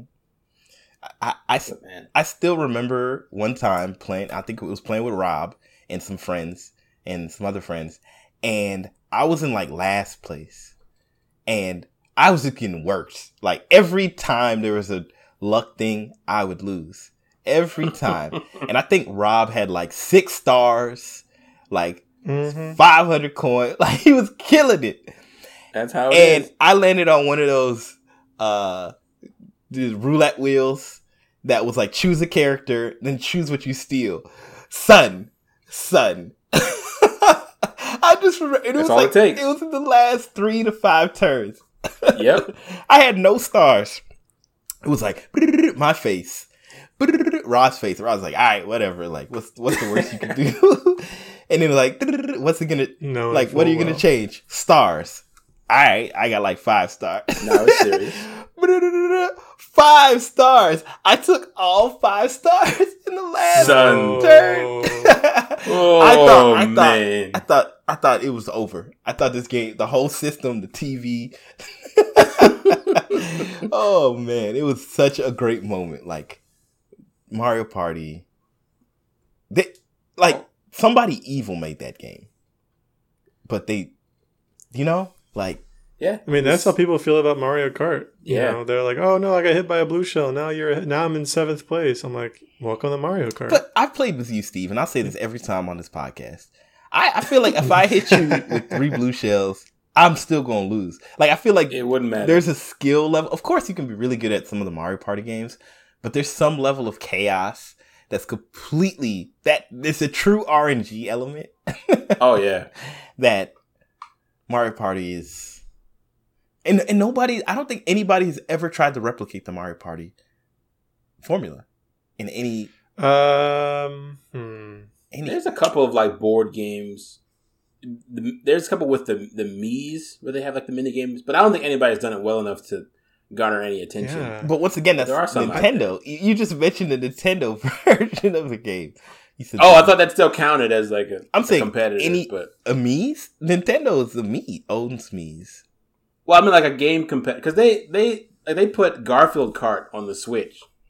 But first party, Wii is a Mii game is a first party Nintendo game.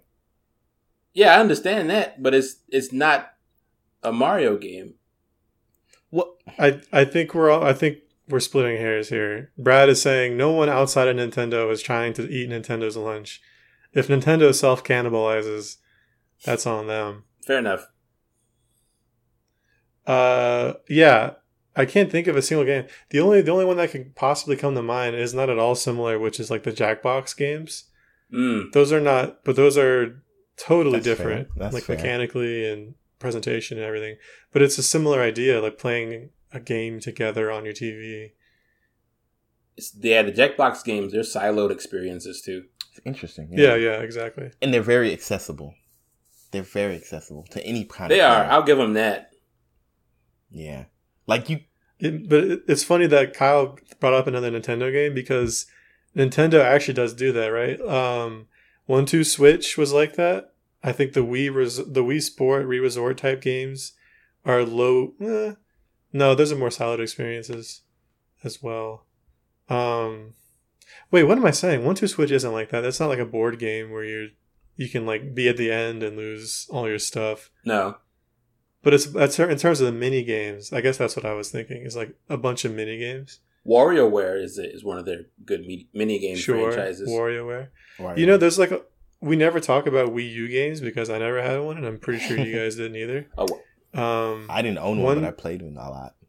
Yeah, there's a lot of Wii U games that some of our mutual friends play that are probably similar, but again, those are Nintendo games. So. Mm-hmm.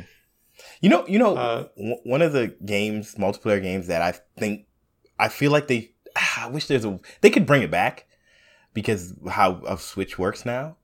Maybe they can't. I don't know. But one really cool set of games that I really liked in the Wii U was their, the Wii U, the Mario Plaza or whatever, where it had a set of mini games. It had Luigi's Mansion. It had a Mario game. So, for example, the Luigi's Mansion one was you were a ghost, and you were trying to hide from somebody with the gamepad. They had the gamepad, so you could see, like you were hiding. Like if you were on the gamepad, you could see everything, but if you were playing on the main screen, you couldn't see the ghost.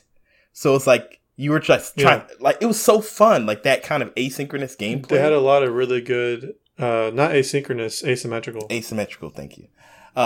It was super cool, and sadly, nobody can compete with Nintendo, so the Wii U kind of died because only Nintendo can make Nintendo. I hate that those touchpad games were lost to the Wii U, because there were a lot of them that had that potential. And only offered, those type of interactions. Because, that game was super fun. There's a Pac-Man game that came out on Switch that was from the Wii U that uses asymmetrical gameplay. How? I feel like you could do it if you did a Switch, like, two Switches. And it was a multiplayer, like, not LAN, but on the same Wi-Fi or something. Yeah, that's what they do. They use, I think it's 3 or 4 Switches and one person... is different from the rest. Well, I was saying not even that many. I think you just need 2 Switches. One switch for the gamepad, like the Wii U pad, and then one that just is everybody else. Oh, you dock it? Oh, I see what you mean. So sure, yeah. A lot easier, simpler. But, a lot of those games were super great multiplayer games, but they're going to be lost to time. Because the Smash Bros. On the Wii U wasn't that bad either. Oh yeah, what's it called? Smash 4. Yeah, Smash Brothers. It was called Smash Bros for Wii U. And Smash Bros for 3DS, I think. Yeah, you're right. The 3DS one I did not enjoy that one. Wii U was fun. Were they not basically the same? They were, but just playing on the 3DS was it. Yeah, miserable. Yeah, I'm not gonna get into it, but it wasn't fun. Weren't there some game modes that were only on the 3DS version? I think it was like that for both of them. Yeah, they both had specific stuff. But there was like a map mode where, you'd go around and pick up power-ups before a match. Oh, yeah, I remember that. In the 3DS version. Yeah. Yeah. Which was interesting. It was weird. I only played it a handful of times. I didn't really understand why they did it. It didn't seem to add a whole lot. But I guess when you're going to get the power-ups, it played similarly to Subspace Emissary. Yeah, so somebody would have like extra punching power and somebody had extra speed. Mm-hmm. And it was like a weird turn. I can't remember. But I think that's one of those situations where they're trying to justify having 2 versions of the same game. So they're trying to add something separate. Gotta have different content in there somewhere. Yeah, different SKUs. That feels, yeah. That's not very Nintendo of you guys. I mean, forcing gameplay features. I feel like the Wii U is the most un-Nintendo experience I've ever had. Like, it felt so unwelcoming. It felt so half-baked. It felt so... It just seemed to feel like the Nintendo I knew. The gamepad should have just been a peripheral for the Wii. A lot of people thought it was. Yeah, I think most people did. I mean, it's called the Wii U. But didn't the Wii U have better processing? Wasn't that the first HD game system from Nintendo? I think you're right about that. I don't know if it would have gone well on a Wii. Yeah, I mean, sure. I mean, the games would have been the same. I think they should have just named it something completely different. And oh, for sure. Oh, yeah, that was a bad call. Terrible marketing. Just leverage it differently because it just had no hope. No hope. You can't have all these Wii commercials. We would like to play, and then have the thing called Wii U with no gimmicky commercials. Nope. Like we expect people to understand. Go buy a new one. Wii, you gonna like it. Wii, you go to the store now. You gonna buy. So I want to ask y'all a question, you know, because I was thinking about Nintendo, right?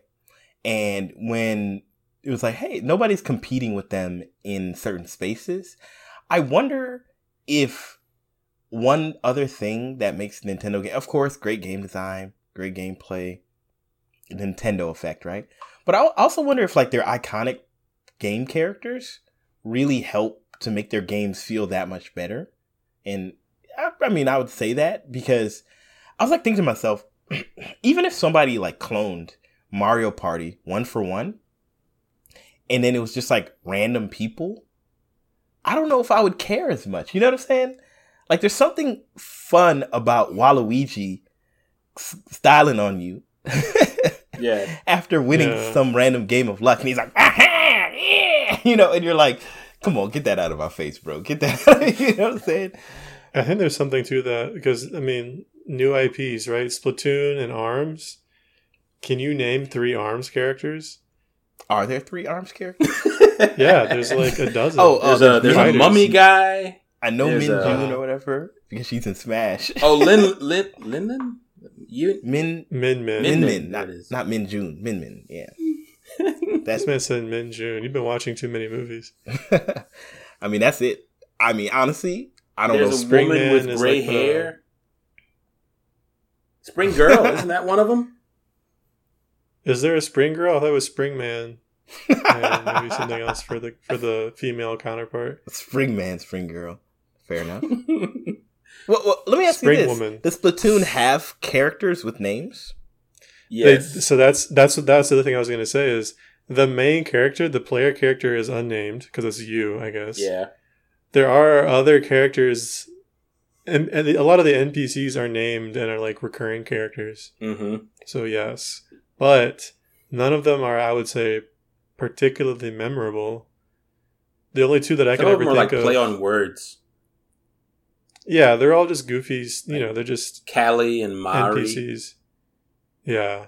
So yeah, I was going to say, the only memorable ones are the ones that do the newscast. So in the first game, it was Callie and Mari, right? And then the second game, it's Pearl and... Finish my thought, Kyle. I'm trying to remember. I can't. I don't know. Yeah, I don't know. In this new one, they're called Shiver and Fry. And so they introduce different characters every. Oh, and then there's Ray. I think he's a stingray. Oh. So there's actually 3 in this game, not just 2. Ah, Ray. So I'm always going to play. Speaking of Splatoon 3, they're doing basically a free Splatfest demo this weekend. This weekend. I think so. The 27th. Yeah, this Saturday. They're going to do a Splatfest. So you sign up for a team. You pick which of the 3 teams you want to be on. And this for the 0th Splatfest, it is the teams are rock, paper, or scissors. Mm-hmm. I'm probably going to be scissors because that's what the stingray's doing. And to me, that's hilarious because he doesn't have fingers. I apologize to our listeners because when this airs, that's going to be past. Oh, snap. You're right. Well, yeah, there's a, I was Scissors. We won. Good job, Team Scissors. So something dominated. Interesting about Splatoon, and I actually have like the Wikipedia page up for Mario Golf, right? And I was like thinking about it. I was like, why is like Splatoon characters so not memorable to me? It's because it does have a very distinct style, and all characters have to fall within that style. They have to look like Splatoon people. They have to have, you know, they can be variations, but they're all Splatoonish. But like, if you look at Mario characters, like, oh yeah, they're all distinct. They're so distinct, you know. Yeah, yeah. The Inklings are very carbon copy. Yeah, they're just one thing, right? It's kind of like Koopas, you know, or Goombas. Well, the Inklings are, but a lot of the side characters aren't Inklings. Yeah, they're very actually. They're distinct. I don't think. Other than the newscasters we were just talking about, none of them are Inklings. Now that I think about it, unless I'm misremembering. Are they other like races like that? Yeah. So one, like you know, one is like a they're different. They're different sea creatures. There's the stingray. There's pufferfish. There's there's like a one of them isn't even a fish. The guy who like. One of them's a lobster. He gives you food. The guy who like cleans out your items so that you can get the little power ups, and then you can customize your items. You know what I'm talking about, Kyle? Is that the little orange guy? No. Yeah, I think he's like an anemone or something. Like he's not an animal. He's just spiky. Oh, that explains it. Why he does the cleaning and stuff. Then. So the role still makes sense. So I didn't know that about him though. So think about it though, like in like if you think of like Mario, right? Mario is the only Mario, right? Like even in like Luigi is the only Luigi, Peach is the only Peach, Yoshi's the only Yoshi, so on and so forth. And like Toad, right? Toad is literally like represents his whole race, right? Like Toad and Toadette, you know? They're just toads. They don't have really names. And I think that's like an interesting thing about like having like Nintendo has this ability to just create characters and just drop them into the world without thinking to themselves, oh, does this fit the motif of Mario? Like, sure, we'll give him a hat and a big nose, but like that's about it, you know? And they can, so all the characters feel very iconic and unique, but in Splatoon, it's just, you know, green Splatoon dude. England. No, I that's what I'm saying is that like, but none of the characters, other than like I said, the specialty newscasters, are Inklings. They're all, but totally different. But all those characters are NPCs. Like yes, that, and I think the difference, the actual difference, is there are two differences. I think the first one is that your player character is an unnamed, unimportant person. You're the protagonist. You're just the protagonist, right? You don't have any identifying features other than you just being you. And a lot of games do that, and that's great. That's no problem. But it's very unlike Mario games where like you're playing as Mario or as Peach. You're not playing as like a me when you play Mario Galaxy. And I think the other difference is that you don't typically. Like, the only interactions you have with NPCs, really, are, like, transactional game functions. Yeah, exactly. Transactional. You're in a shop, or you're buying. You're doing, basically, all of them are shops, or they're proprietors for different areas of the game. So, like, when you're in the first part, when you're actually in the campaign, which there isn't much of a campaign to speak of, is the other reason. But when you're in the campaign, most of your interactions are over, like, the radio. Like, it's just you and all the enemies, and then people are talking to you, you know, unnamed, unfaced. Yeah, and I think that's it. I think just kind of, you know, and not really harping on Splatoon per se, what I'm saying, kind of what I think is interesting is that Nintendo, where they've been the best, is where they don't try to hold too strongly to a motif, but they just try to make a character that stands out, and then they give that character a very distinct and unique character, right? because like Splatoon or even like what's the game again with men and all of them? Arms. Like arms. Legs. Like, they're all unique, but they all kind of feel like, okay, like who are you? What's your personality? Like you'd have to kind of play the game, right? Well, it's a fighting game. You know how much, you know, but it's like, you know, Mario characters, they all get their own game. They all get their own personalities. When you interact with them, you get a very different vibe from them. They don't even necessarily, they're not even kind of necessarily the same size consistently. Like, it's like, they just are like, look, these characters are fun and you're going to love them. And that's all that matters to us. We don't care about consistency or, you know, it's like. I think you hit something pretty hard or really strong about, I guess, strong character design.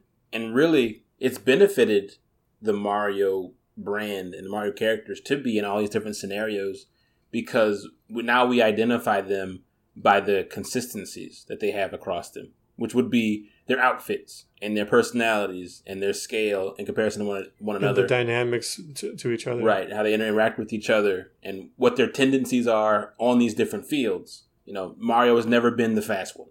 And so it's like, that stays consistent. It was like, okay, he's our go-to guy. He's the all-arounder. He's the hero of the story. You know, and so I think, yeah, all these different outings have kind of really built that up while, yeah, I guess you can argue, you know, that other characters don't really get that opportunity. Maybe the closest thing we've had so far is like Villager and Link being in the last Mario Kart, but, you know, otherwise. Well, Villager's also a self-insert. Yeah. A non-character. But they pretty much stay in their own games, and, I mean, they're consistent there, which helps, but I think what makes the Mario clan different is that they do branch out so heavily into other stuff. Mario Rabbids. I think part of it is, like I was saying, is that these are characters that actually are characters. They're not, like, they act outside of player control in, like, cutscenes or between games. You know, like, they actually do things in the game. Right. And the consistency helps, obviously. If they only showed up in one game, who would care? But, like, mm-hmm. You know, there's a difference between a store clerk and a Luigi, even if you never play as Luigi. You know, I almost feel like it's almost impossible at this point, right? For another brand, let's say, to compete with Nintendo from a purely like multiplayer game standpoint. Because number one, Nintendo has great games, all this experience, but also like their characters really matter. And of course, you know, Call of Duty is going to be great. Or Fortnite or Apex, you know, like those games are going to be like one off.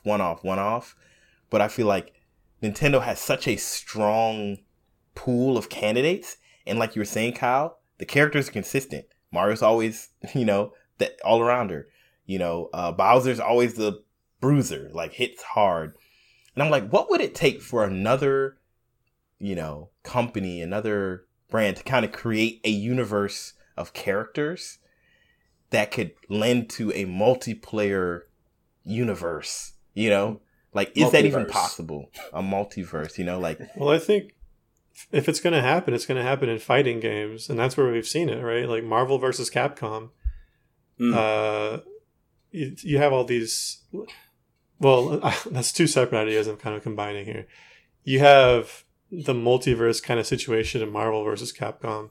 But what I meant was that, like, in fighting games, like Soul Calibur, those are all very distinct characters that are defined not just by their different fighting styles, but although that is a great base and it helps a lot, mm-hmm. but by the character design and by the personalities in, like, little cutscenes in the game and the voice lines and the moves themselves. You know, like, I was trying to think of a counterpoint. I was like, you know, what...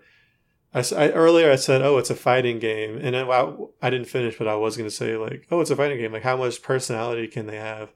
But then I immediately thought of Yoshimitsu. And I'm like, okay, that was a dumb comment to make. Like, and then the Street Fighter characters are super recognizable. Yeah, like all sorts of fighting games have great characters. But here's the interesting thing. Like, Nintendo is unafraid to move those characters to different types of genres, right? Like Mario's in a fighting game, Mario's in a golfing game, Mario's in a basketball game. Where do we see Yoshimitsu in a golf game? I want to see Yoshimitsu in like a Resident Evil style, like, horror game. Like, think about how confident you have to be with your brand and your games. Right. That you're just like, I'm gonna drop Yoshi in whatever I want to drop him in, and it's gonna be fire. You know what I'm saying?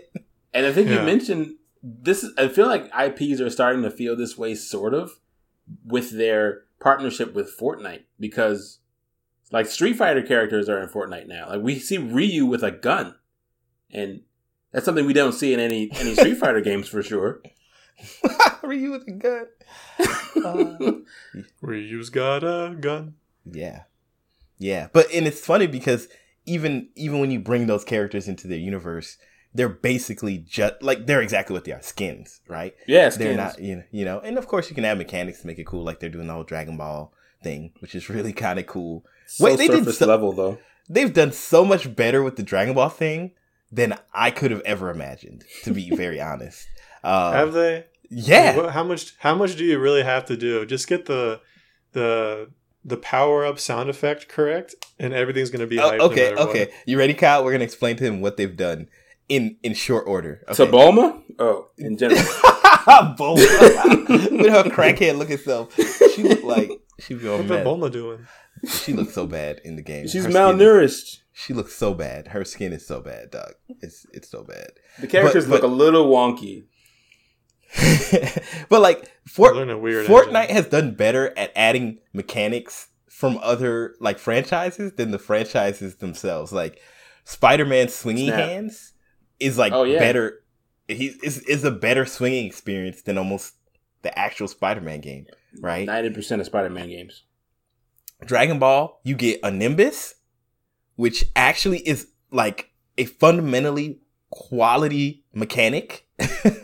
Like it allows you to move really quickly, get up in the sky, float down, drop without getting hurt, and you get a Kamehameha. And the Kamehameha, I've seen that, it shoots, but they've balanced it so well, it can kill you, of course, if you hit with it, but it also makes you a sitting duck. You know what I'm saying? Like you got to charge it up, and you can't move while it charges, and when you go to initiate it, you can't be on the ground. You will be airborne. Mm-hmm. So it makes you... What do you mean you will? Like it'll pop you up off the ground? Yeah, it pops you up a few feet.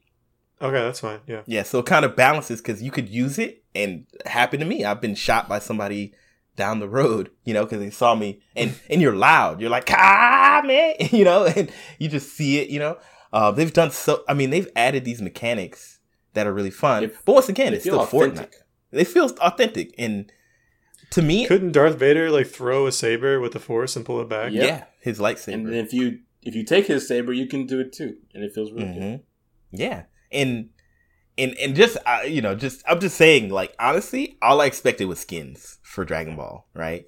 Yeah, the power up. Yeah, Goku. Yeah, Vegeta. Whatever. But like they actually added mechanics, which is kind of crazy, and they're good. I appreciate that. They're actually fun. That's what they've done before. Up to most recently, I think.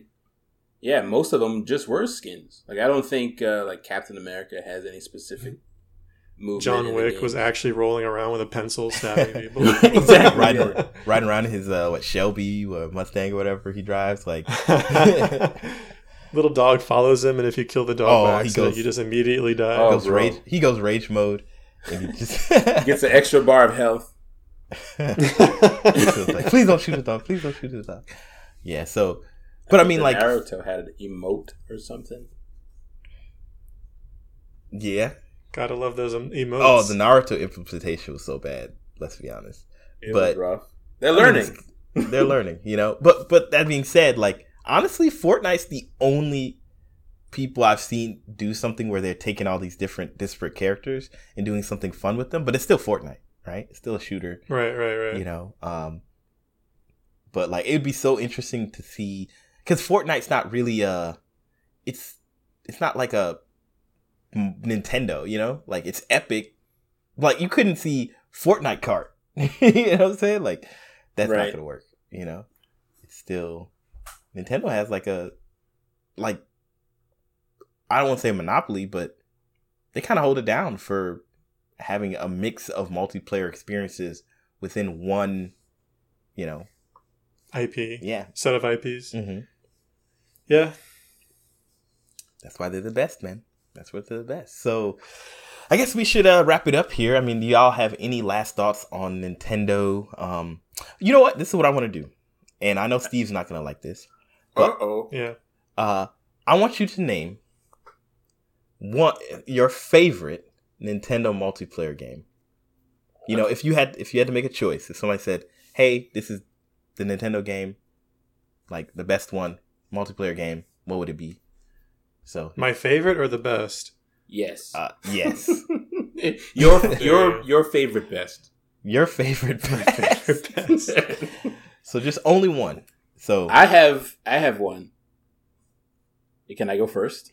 Yeah, absolutely. Well, if you're gonna come out, he like said, that, I have one. But can I go last? I don't want to go anymore. I changed. You're going now. Go. All right. And if you guys don't say it, I have an honorable mention afterwards. But I'm just gonna say my favorite one now, and that is Diddy Kong Racing on Nintendo 64. How you finna take that? Got it. But it's a rare game, so that's, I think, an honorable mention. But I'll count it. Go ahead, continue. Go ahead, Diddy Kong Racing. Yeah, so a lot of really good memories, and I think it's one of those games that really showed, you know, how you can take the kart racing formula and spin it, and I think it inspired, you know, Crash Team Racing, which I hear is really good, whatever the Sonic Racing game is, which it's still weird to me to see him driving a car when he runs faster and everything else, but, you know, they got to do what they got to do. And like I said earlier, the best racing game of all time, Garfield Kart. You know, so... I'm appreciative of Diddy Kong Racing for just being the trendsetter in that way. Plus, it's a super solid game. You can drive like a hovercraft. You could drive a plane. And the boss, they were like boss fights, but they were boss races. And mm-hmm. super cheap. The bosses were cheap. But still a whole lot of fun. And for the 264, it's smooth as butter. Games back then didn't really crash or anything. And... I could gush about that game all day, but that's all I'm going to say. Diddy Kong Racing. Well, I wasn't going to call Diddy Kong Racing. I actually meant to mention it much earlier, but I think Diddy Kong Racing is one of my favorite multiplayer games of all time for sure. Same. I think it's the only game that I can definitively say that I've 100%ed. Oh, wow. That I've done everything that you could possibly do in the game. There's a lot. I've... beat the game. I beat the game, got all the coins. You right? Like all the coins across the level, which means that you have, it's like a circuit, right? Like 4 matches. You mm-hmm. have to get all the coins in the races and get first. But you have to understand these coins are in the most randomness, shortcuts. Out of disrespectful places. Like in the water, off the course. You know what I'm saying? And you still have to win on every race back to back. So I did that. Then I played reverse version of the game. Because once you do all that, it unlocks the reverse. Mirror mode. Beat reverse, which is much harder. All the AI is better. Matter of fact, you know the pig, the main pig? Oh, I remember. What's his name? Dragon Demon Pig. I know nothing about a pig. I was talking to Kyle. I wasn't talking to you. I'm pretty sure his name is Ganon. I know his name is Gannon. I think his name was Pigula. I don't know, but he did it. He was dressed like Dracula. I didn't even. Wow, I can't remember his name. But all the boss races, you had to do them perfectly. You could make 0 mistakes. I mean, you couldn't even. Your tire couldn't touch the grass. Like you were done, and you were done. So I beat all the reverse, and then you had to do the reverse with the coins, dog. That is probably the hardest thing I've ever done in my life. Every track, every race, every Grand Prix, or every race, you had to do it for every lap or whatever. 100% of the game. 100. That's my my lifetime achievement. Yeah. So anyway, have you guys played the new tracks for Mario Kart 8 Deluxe? I played the first set. Is there a second set? Are they free? They are not free. They're free if you have the online service. So they're paying for them by premium. Yeah, but you can also, I mean, I would have just bought them outright. No, there is a second set. It's pretty good, Kyle. You should check it out. When did they come out? I didn't know that. Like a week and a half, 2 weeks ago, I think. Yeah, pretty recently. Maybe longer. I saw that they were announced. Yeah. Oh, pretty recently. Good looking out. Anyway, I had to gush on Diddy Kong Racing. It's the same. Great. I accept that choice. Mine would have to be, and I've been going back and forth, but I think my number one favorite multiplayer game, Nintendo, would have to be Super Smash Bros. Melee. Without a doubt, probably the game that I spent the most time in of any game. I played it. Probably the reason my GPA at Georgia Tech was so low. No, I was just a bad student. It wouldn't even matter. Both. Yeah. Both. Yes. Played it with my friends. My favorite thing was somebody would be like, "Oh, you guys play Smash Brothers? Oh, I'll come by and play with you." And then we destroy their spirit, and they'd never play with us again. Never see them again. That was your favorite thing? Yeah, it was my favorite thing because everybody likes to talk trash when it comes to Smash Brothers. Oh, I'm so good. I beat all my friends. And I'm like, okay, cool. Let's play together. Yeah, you ain't even ready. You ain't even ready. And I'm like, oh, cool. You know? And you have to do it to them. You just have to. You have to crush them. The first match, no warm-up. They get the full hands. Four stock them boys. And they're like, and you let them get a couple hits in. So that they feel like they're doing something, and then you say no, no. I said no. I dodged their first. I dodged their first spot. Dodged their first attack. Grabbed them, slammed them on the ground, and it's over. You know, like, oh, this different. 10-second four stop. Doing tournaments, planning tournaments, training to play in tournaments. Almost getting first in a duos tournament against the best guy at Georgia Tech. Was probably one of the hypest experiences. It was crazy. And I remember him looking at me differently from that day. He's like, hey. I now see you, child. You earned some respect. Because I had to hold him off. I had to actually fight him. It was, and we were over here, just going hard. And he would mop everybody. So it was great. It was a great experience. It was, I wish that was recorded. It was so fun. So anyway, definitely Smash Bros. Melee. Honorable mention, Mario Kart 64. Ayo. Well, mine's easy. I gotta go with Super Smash Bros. Ultimate. Hey, that's good. Yeah, I mean, I love Smash, and to me, Ultimate is just the best Smash. Ultimate Smash. Some would say. I honestly, since I got a Switch, I was looking forward to Smash coming out eventually. I already mentioned, I missed the Wii U, so I missed Smash 4, and when I moved to Louisiana, I joined a group of friends who all were playing Smash Bros at the bring your own Switch parties we would go to, and they were all really good, and I didn't have a Wii U, so I sucked. I sucked real hard because I was still thinking, I was still playing I was playing Brawl. Oh my gosh. Yeah. Well, actually, I played Project M, so I was playing as if I was playing Project M. Melee-ish.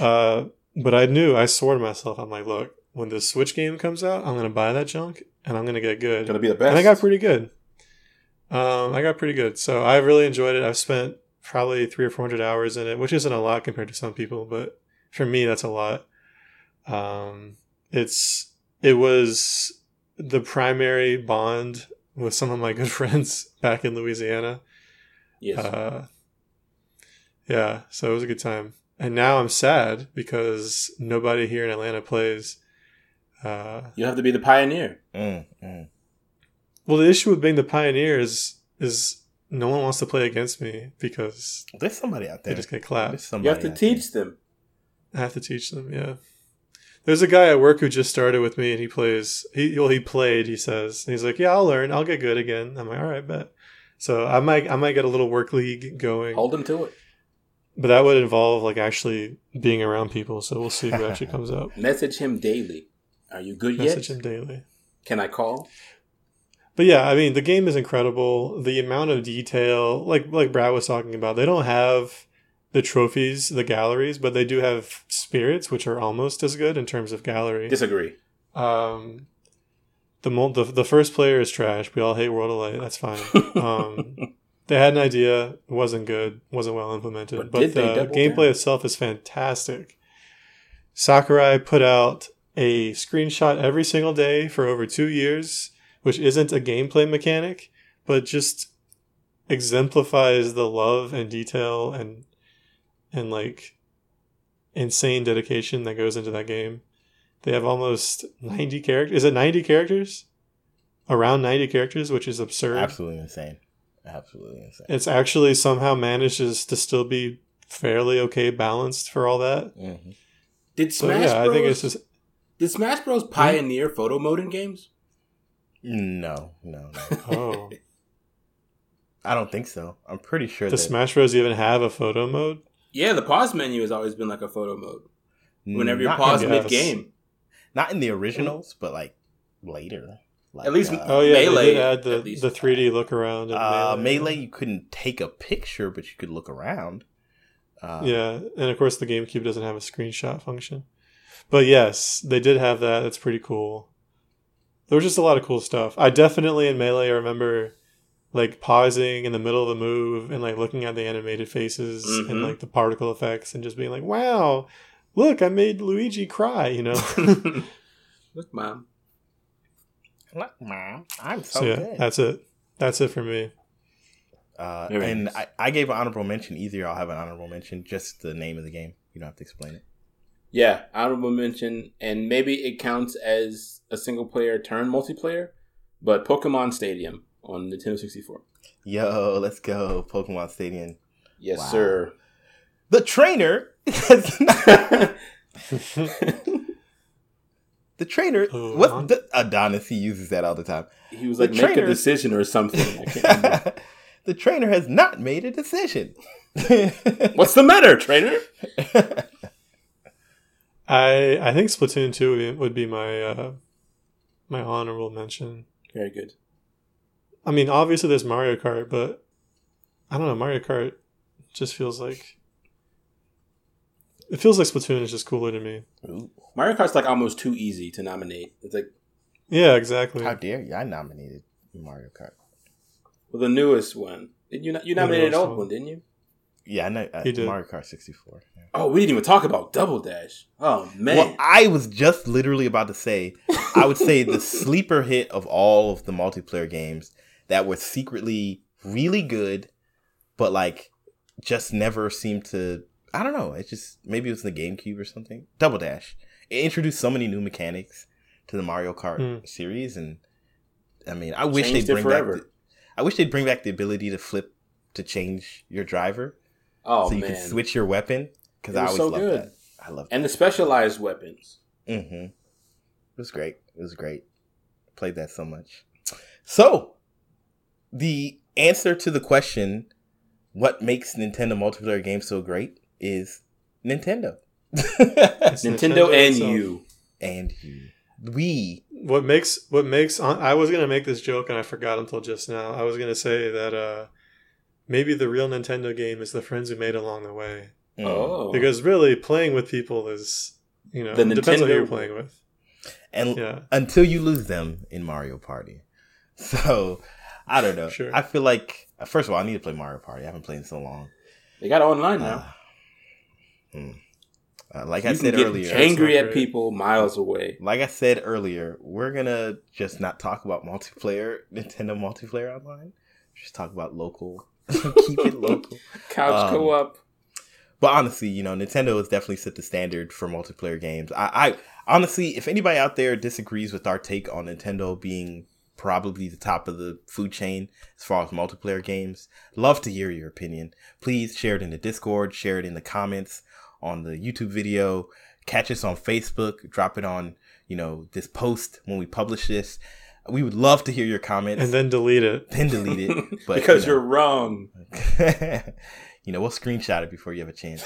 And if you agree with our opinion, we'd love to hear about your favorite Nintendo multiplayer game and how it impacted you and why you loved it so much. Love to hear it once again on our Facebook, on YouTube, or in Discord. So catch me at church, you know, or catch us in these streets. We around. Some of us have a GameCube controller on you.